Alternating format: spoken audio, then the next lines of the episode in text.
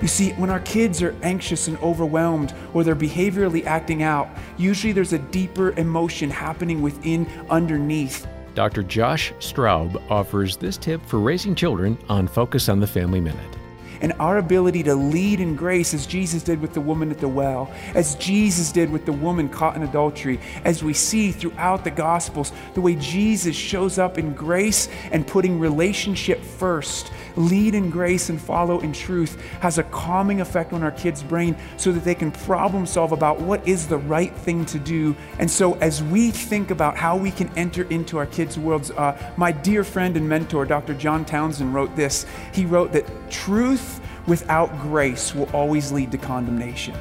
Truth without grace will always lead to condemnation. And you know as an adult what that feels like. More parenting insight and advice at FamilyMinute.org.